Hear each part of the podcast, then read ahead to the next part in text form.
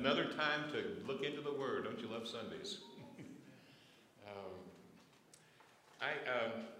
You know, my life, my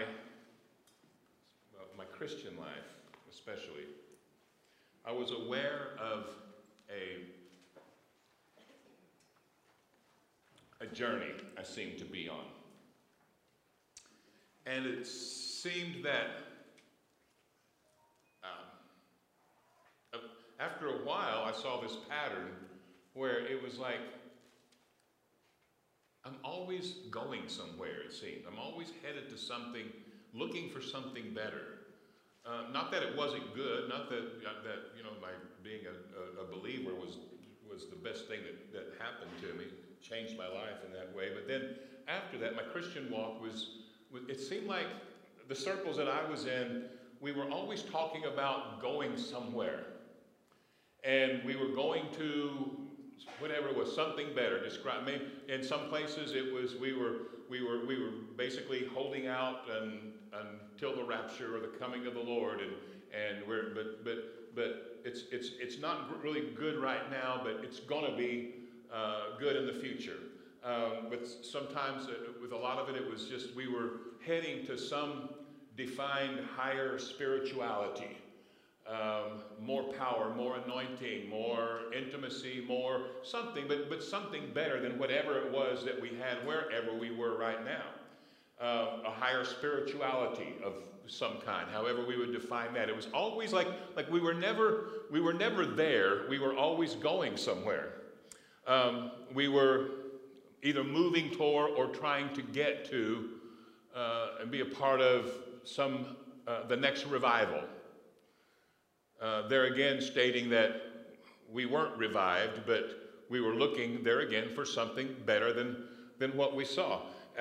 Maybe it was an end time. We were excited about hopefully being a part of an end time outpouring that we believed was promised, and you know, we're going to move toward that. We're on this journey toward that. We're going to work to be a part of that, to do whatever it took. And then personally, it was like I was never quite there. I was always, you know, trying to get somewhere, trying to be more pleasing to God, more appeasing to God, more spiritual, more anointed, more holy, more of everything, really.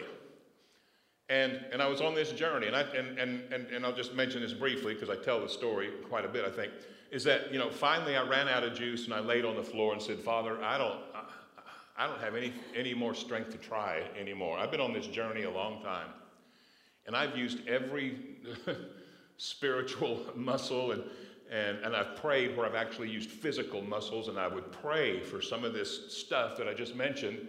And my literal stomach muscles would hurt from the way that I would pray sometimes at night. I mean, groaning and trying to get to somewhere because wherever I was wasn't good enough. And I laid on that floor, and very briefly what happened was I got where I was going.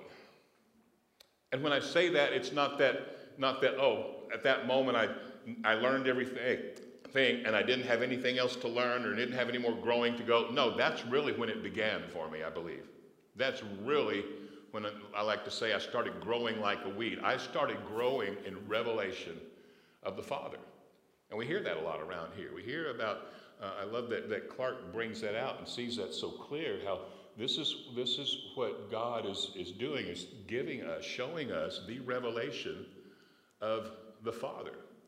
And I want to look today at another part of that, of what that entails. But I laid there and I just, God somehow opened it up.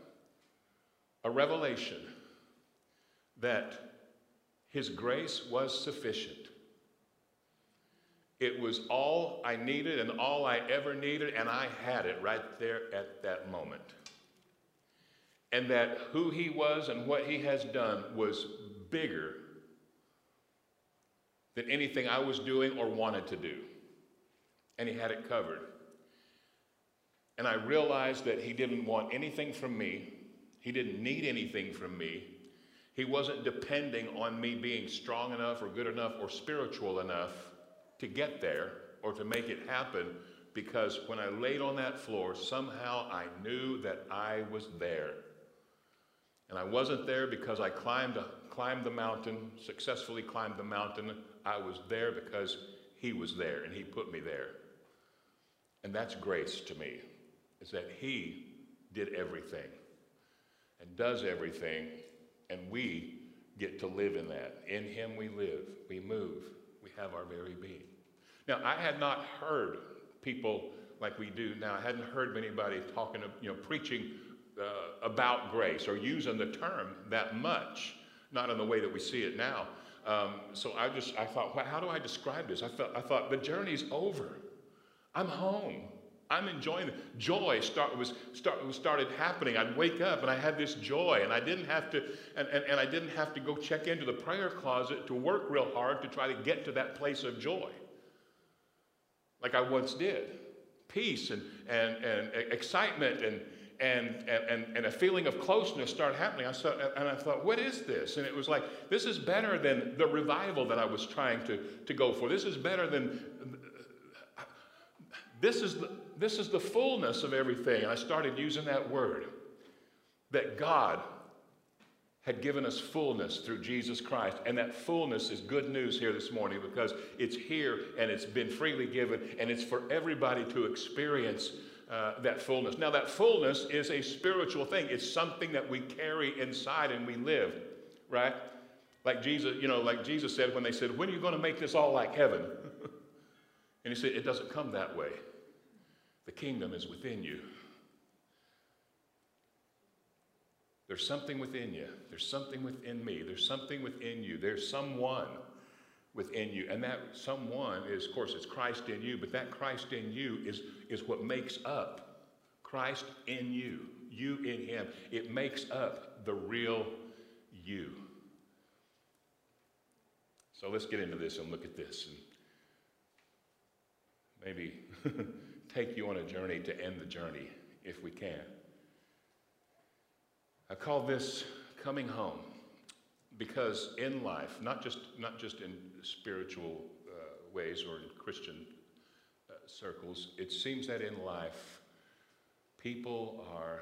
I got this title because I heard somebody describe it this way. It said, "I think everybody's just trying to get home. They're trying to get somewhere. They're trying to go somewhere, somewhere better."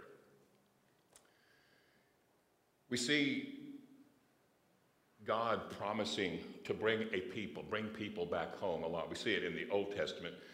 In Genesis chapter 28, verse 15 is where Jacob, had that dream of that ladder or that stairway to heaven, and God speaking to him in that dream. And He says in Genesis chapter 28, verse 15, "Behold, I am with you, and I will keep you wherever you go, and I will bring you back to this land.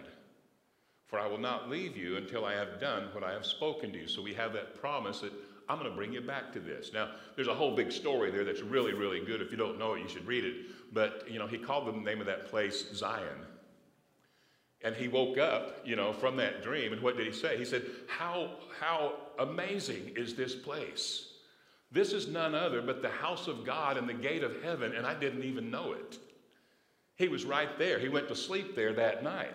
And when God said, I'm going to bring you back to this land, of course, we do see a physical promise of a people of Israel coming back to a land, and we see that being fulfilled. But Jacob was looking at something, and he says, this is the house of God and the gate of heaven. And he saw something spiritual there. But the promise was that I'm going to bring you back. I'm going to bring you home. I'm going to be with you wherever, but I will bring you home. In Ezekiel chapter 36, verse 24, he says, "For I will take you from among the nations. I'll gather you out of all countries, and I will bring you into your own land." God, give us vision. Give us eyesight. Let us see. Let us see home. Let us see home. He said, I'll bring you out from among the nations. I hear words pop into my head when I read this. I'll bring you out of all kinds of. I think He brought me out of some nations. He brought me out of some denominations in my walk. Certainly in my lifetime, He did bring me out of some abominations. And in the confusion of who I am and where I am and who is God and all that, he brought me out of some consternations. And I did do a lot of drugs at one time, and he brought me out of hallucinations. He just brought me out of all the nations. And whatever you were involved in, whatever, you know, divinations, whatever, he said, I'll bring you back. I'll gather you from all those nations, take you out of all that, and I will bring you to your place, to your own land, where you're right, where you belong, your own home. Where you're, you know, there's no place like home, right? Dorothy taught us that in The Wizard of Oz. There's no place like home. And Judy and I, in all of our travels, we love, I mean, we're built for it. A lot of people, they couldn't do it, and they tell us so. They say, I can't imagine. But we're built for it. We love doing it. We love going to all these different places. We eat with different people. We stay in some homes and sometimes, and we love all that. But man, when we come home, there's a different feeling, right? There is just a different feeling of that place that's yours. It's just you. It fits you, and it's home, and you know it. It's perfectly comfortable. But we see these promises to bring us back home, and this is what we're talking about, that God promised to bring home. And really, we can look at this as a prophetic thing, like everything else is supposed to be in the Old Testament. All of the prophets were speaking of Jesus, and we see that in Christ, he's given us a home. The story of the prodigal son, what do we see? We see somebody trying to get back home, always going somewhere. We see the Wizard of Oz. Now, this is what I think of in my life. I liken it to the yellow brick road, because I was on this journey. I become a Christian, and all the other believers around me, they're the munchkins in the Wizard of Oz, and they tell me, well, you could, if you will just follow the yellow brick road, because at the end of that road there is, if you can just get there, if you can get there, get this encounter with this great and powerful, you know. And so through all my Christian life, I'm doing that, and I experienced the yellow brick road. I got demonized by all the monkeys and tore up and beat up and did all that stuff, and we go through all of those things, and we're fighting, and we're trying to survive, and we're trying to get through this, and I'm trying to get to this something, I don't know what it is. I realize now I'm trying to come home to the place where I'm right, where I belong, with God. And of course, the story there is that we find out that when they finally get there, that they were following something they didn't need to follow, because everything that they were looking for they had all the time. And that's what I discovered when I laid on that floor and God opened my eyes, and it was like, what am I looking for? Everything I need, I have it right now, because the fullness is in him, and I've had it all this time. And just like Jacob, who says, I didn't even know it, but this place is wonderful. This is the house of God and the gate of heaven. This is the kingdom. It's fullness, it's righteousness, it's peace, it is joy in the Holy Spirit.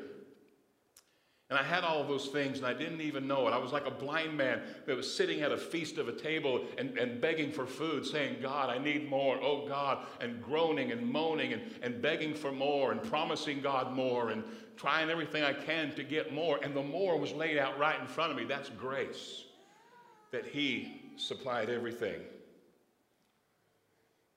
And the Tin Man, the Lion, and the Scarecrow, and Dorothy all find out that they didn't have to go anywhere, because everything they were looking for they already had. They just didn't know it. And Dorothy says, there's no place like home. And, you know, Glinda the Good Witch revealed that to her. And she said, well, why didn't you tell me before? And Glinda said, you had to know it by yourself. You know, whatever. You had to learn it yourself. So anyway, she wakes up from her dream like Jacob does, and she says, there's no place like home. She wakes up and finds out she's been home the whole time. Colossians chapter 1. This is beautiful. From the Passion Translation, verse 26 says, there is, now here's the good news part of all this, there is a divine mystery. Now please listen with everything that's in you. There is a divine mystery. There is a divine mystery, a secret surprise that has been concealed from the world for generations. Now, right there, we ought to pause and go, whoa, this is big. This is it. This mystery that the world has not seen, it's been concealed for generations, but it's now being revealed. Somebody say now. This is what's going on. It's now being revealed, unfolded, and manifested for every holy believer to experience. Living within you is the Christ who floods you with the expectation of glory. This mystery of Christ embedded within us becomes a heavenly treasure chest of hope, filled with the riches of glory for his people, and God wants everyone to know it. Since I got a sense of fullness, all I've ever wanted to do was tell people that everything that we've been looking for, we have it in Jesus. There is no place like home, and welcome home, we're there. What we have, what we're coming home to, what I realized when I, in that moment, was I knew that I was home. I was in the place where I could thrive now. I was in the place where I can now be comfortable in my skin and not wish I was a better version of me and wish I was somebody else and wish I was more of this and that and the other. All that stuff left because I had a sense of fullness. I was right where I needed to be. I was right there in him. And in him, I had everything. In him, I had the heavenly treasure chest. In him, I had the riches of glory. In him, I had fullness. And what I saw in that was I began to get a revelation that I love talking about so much, a revelation of my Father that really, really digs this boy. With all of his stupidity and all of his mistakes and all of his... How many Old Testament rules and laws are there? 100, 600, somebody told me. You know, I seems like I break almost all of those. But God really, my Father, likes his child, his son. And when you get a revelation of the Father, something else goes along with it. You get a revelation of you. What you're coming home to, if you haven't already. What we come home to is really, we come home to us. Let me show you a little demonstration here. All right, little picture here. This is like the, I mentioned sometimes these, the Matryoshka dolls or whatever. Somebody told me one time in a service that, you know, God's taking away all these coverings, these layers. They seem like your identities, and you're like, wait a minute, I mean, I'm not that, I can't do that, I can't be that. And what he's doing is he's getting you down to who you really are. And what we're looking at this morning is that there is a real me, there is a real you that's always been there. And a lot of times we know what this world is doing, and it's so easy to do, and we'll do it by default a lot of times, is we take on these different identities. So I did this morning. I thought, okay, I'm gonna use the cups, but I thought, well, I'm gonna try to draw some pictures here. Now, I'll tell you about my art lessons in just a minute. But this symbolizes me. This was one identity here. And this is me, my long-haired stoner guy. This was me. And we were talking on the way home, we were talking about some of those things. I said, can you believe this was our conversation on the way to church this morning, just to pull back the curtain and let you see. Our conversation was, I said, can you believe I smoked my brains out every single day? And I'm like, you know, they're talking, you know, now there's like all these good things that marijuana does, you know, for people, and everybody we run into, it fixes everything. I mean, if you got a wart, if you got a headache, if you don't have a leg, it'll make it grow. It's just everything. And I'm like, where were all those benefits? But I was, of course, overdoing it. I guess maybe if it's controlled, it's a different thing. But I would smoke my brains out. I said, can you believe we played with our brains that way? And she was like, we didn't care. We didn't have any sense of value for ourselves. And we would do all that. And anyway, and then we were talking about LSD. So this was our preparation for saying, you know, they're talking about using LSD to help you with your whatever. I'm like, gosh, it just...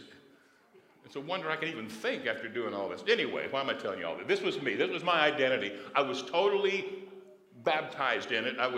This was my life. I thought that's what I was and who I was. And I had a sense of a nothingness. I was not good for much, except I could smoke a lot of dope.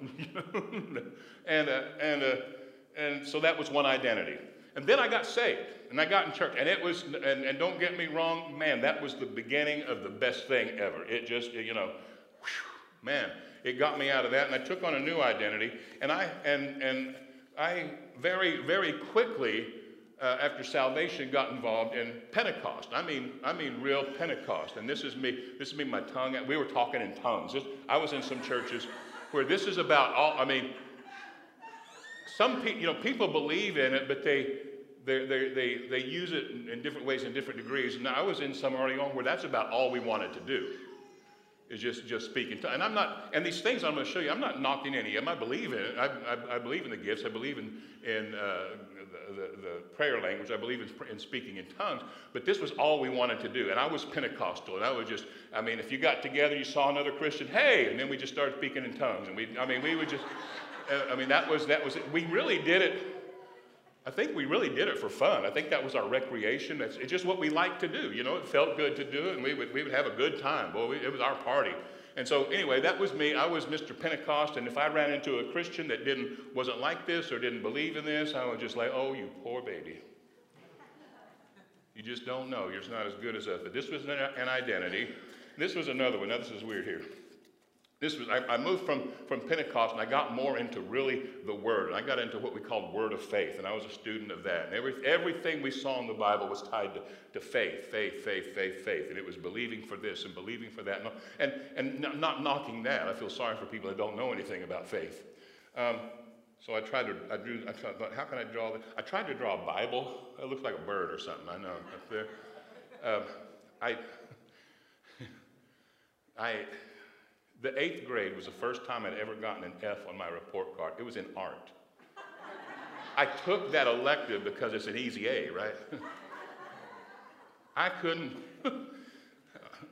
My dad just stared at it when I got there before. He's like, art? Really? And it's not like advanced college. I mean, it's not like, you know, real doing, you know, big creative things. It's 8th grade, art. And it was horrible. Now, I believe I'm an artist inside, but it's hard to get to my hands. We'd have these little plaster blocks of plaster, and we were just to carve whatever we wanted out of it. Well, I saw this I've got this vision, and I just can't get it to do that. And basically, when I was done, it was still a square, a cube, and you know, some of the corners were rounded. And, I mean, I tried to make something, but it didn't. And I got an F. And I'm like, and I'm trying to explain, like, but it's art. I mean, you got to look at it. You know, I'm trying to sort of BS my way through. Look at what's in it. And it's kind of like, you know, Mount Rushmore didn't used to have the president's heads. It used to be just this beautiful mountain. In fact, it was so beautiful before it was carved, it was unprecedented. Oh. But it had its own beauty. So anyway, I went through all these different things. And my point is that it became, I thought this was who I was. I thought that all of my life I was going to, at one point, you know, all I wanted to do was just spread the gospel of glossolalia, try to get everybody speaking in tongues. And it was, I wanted to be a faith preacher, a faith teacher, and all my messages and sermons were about faith. This was me, my identity. Well, through all of that, I got into, what else did I get into? There was a warfare thing that I got into. I was Mr. Warfare. Anyway, I was all these different things.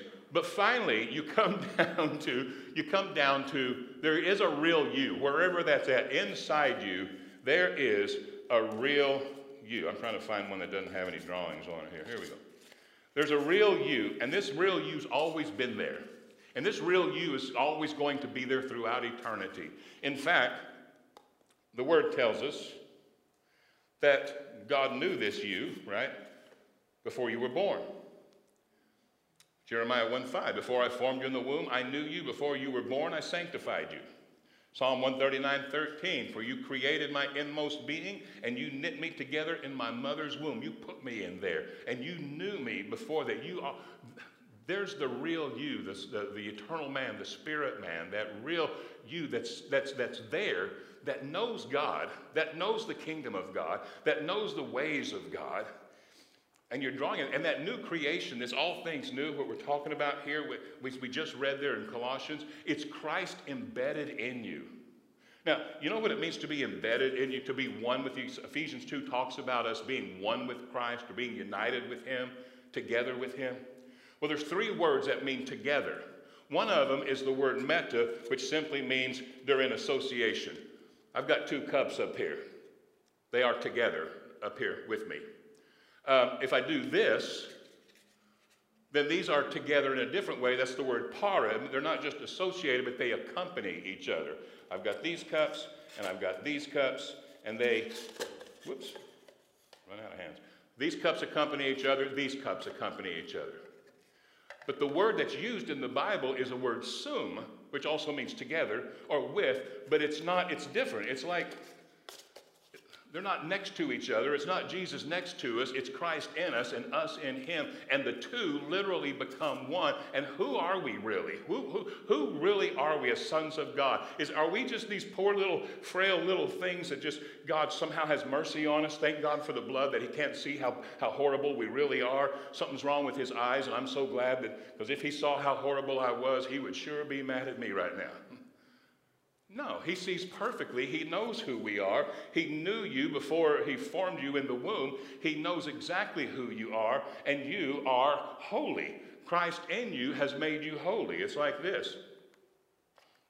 So here's you. There's water in this cup, and then there's Christ in you. Actually, I get another bottle, and it's Jesus. And you put Christ in you, and that makes one person, and how are you ever going to divide it? Somebody says, well, somebody says, what about the sin? What about the sin? Well, find it, divide it, take it out. How are you going to do that? Because the two have become one. And this is the real you. This is the mystery. This is the secret that has been hidden. This is what's been veiled. This is what we've been missing in Christianity as a whole anyway, is that everything that we've needed, we already are. It's Christ in us and us in him. And this is the real me and the real you. And people say, well, what about your behavior and all that? Well, listen, as long as you think that you're a dirty dog that's trying to get better and trying to get clean, then we're going to live like dirty dogs trying to get better and trying to get clean. But if we know that we're the new creation, if we know we're children of God, and as he is, so are us, because he has produced after his own kind, and he has made us a holy people, a holy nation. And we are like him because he is in us, and we are in him, and they're indivisible.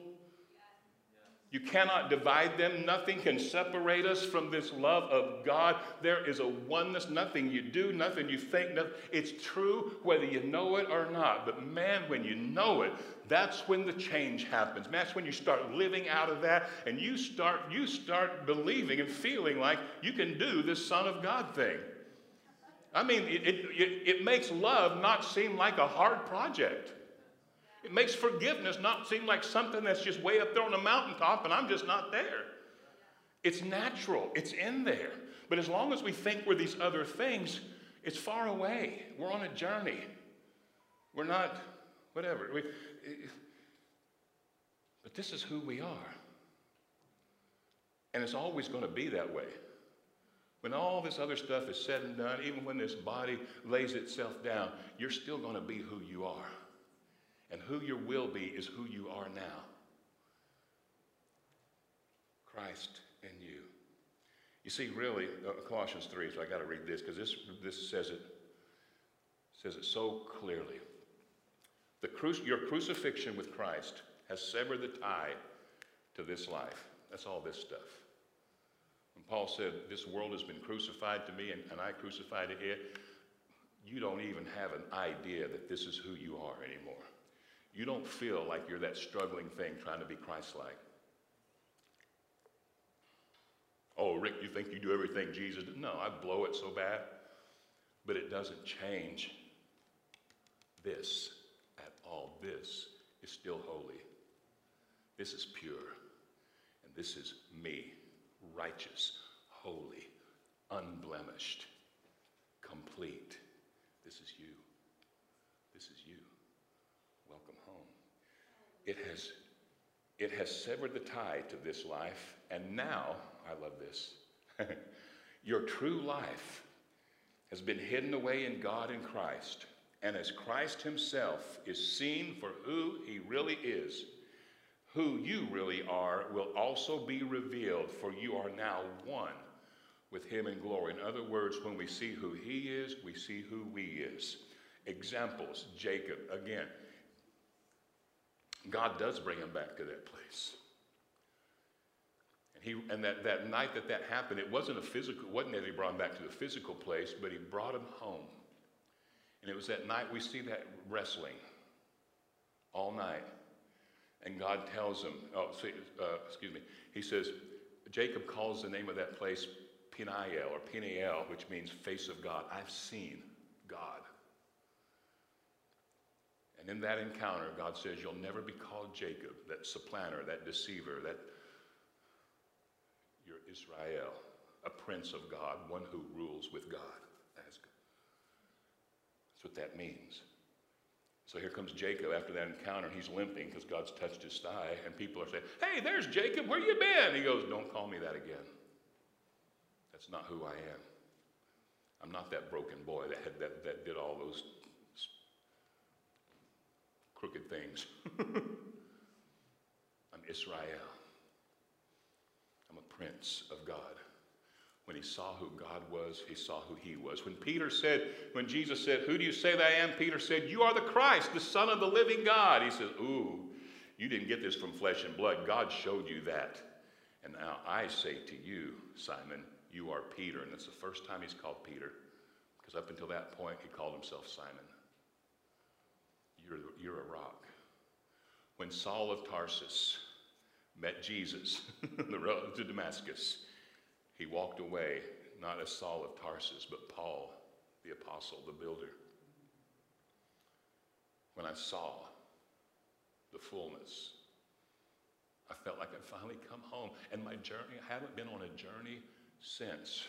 What have you been doing, Rick? I've been enjoying. I've been learning. I've been growing. I've been walking with the Father at home.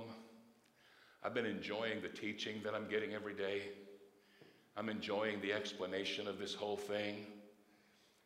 It's making me act more like who I've been all this time. It's making the love easier, making the joy more automatic, making the peace hard to take away because we're home. Finally, Hebrews chapter 12. Welcome home, guys. Where have you been going? This holy hill, so many people have been climbing.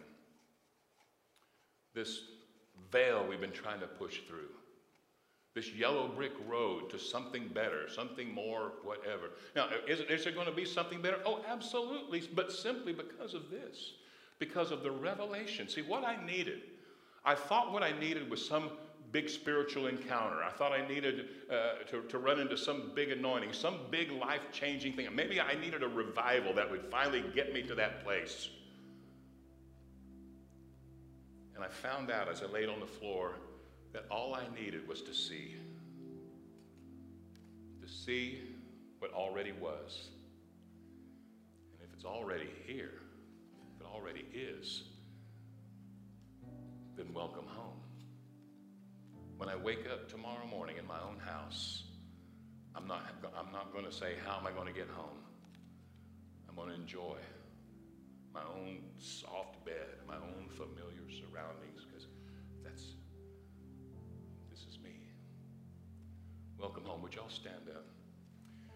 Hebrews 12, verse 22 says this. We have already come. We've already come near to God in a totally different realm, the Zion realm. Standard translations say, we have come to Mount Zion. For we have entered, oh, please hear this. I'm telling you, this is not some super woo mystical something that you try to think of. This is the reality that's been the whole time. This is the reality that's always going to be. For whether you wake or whether you sleep, Paul said, whether your body dies or whether or not, we shall live in his sight. Welcome home. We have entered, oh my goodness, this is so real. We have entered the city of the living God.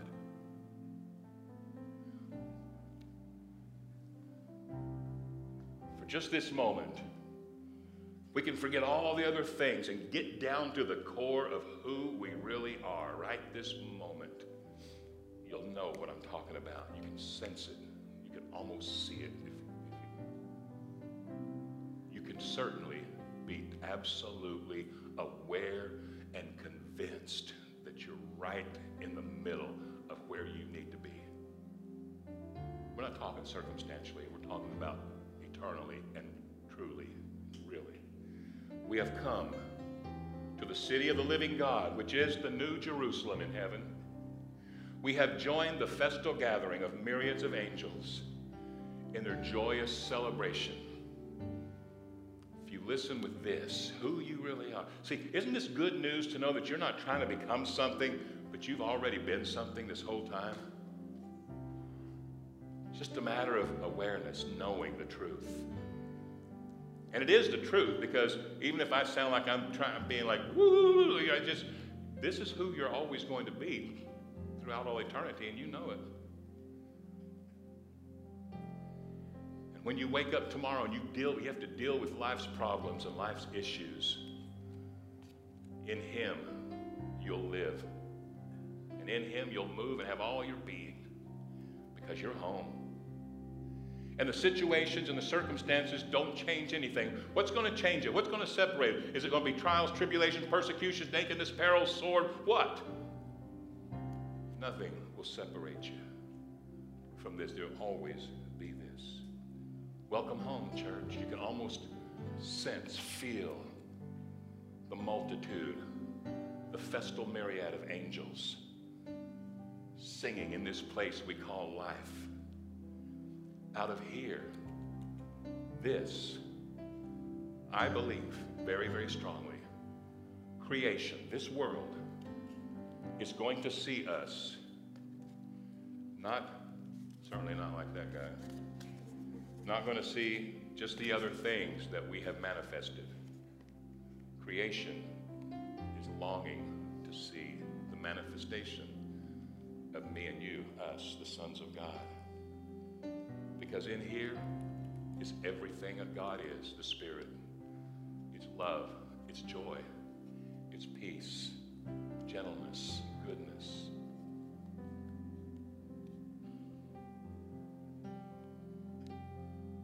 I'll tell you what, there's a lot of identities we can take on.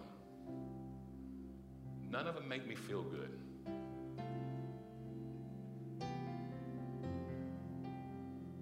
There's a lot of things in my natural life that would cause me to overlap some of these different identities that people, my friends, are walking in. None of them feel right to me anymore. Now, once they did, but I didn't know anything. This feels right to you. This feels good to you. And there is no condemnation. Nobody could ever make you feel bad about you again. You'll admit it. When you blow it, you make mistakes, but there will be no condemnation. You're still going to be holy. You're still going to be loved. You're still going to be blessed. You're still going to be favored. And you're still going to have everything within you. You're going to have all the love, all the peace, all the joy. Everything is contained in here. My goodness, I can't wait for us all to start seeing very clearly. What's going to start pouring out of here will change this world. This is why Jesus is still sitting, because this is here. Father, we thank you for your goodness, and we thank you for this grace, this salvation, your fullness. What have you wrought? What have you done, Father? How did you take us who were so lost and who were so looking and so trying so hard in so many things. Look what you did. You brought us home. You gave us a home. And you took away all those effects of our human weakness. And you opened our eyes that we could see. And now that we see, praises come forth day after day. Because we're home with Daddy. We are loved. And all we can do is say thank you, thank you, thank you. You're amazing. You're amazing. Amen. Be blessed. I love you guys. Have a wonderful Sunday.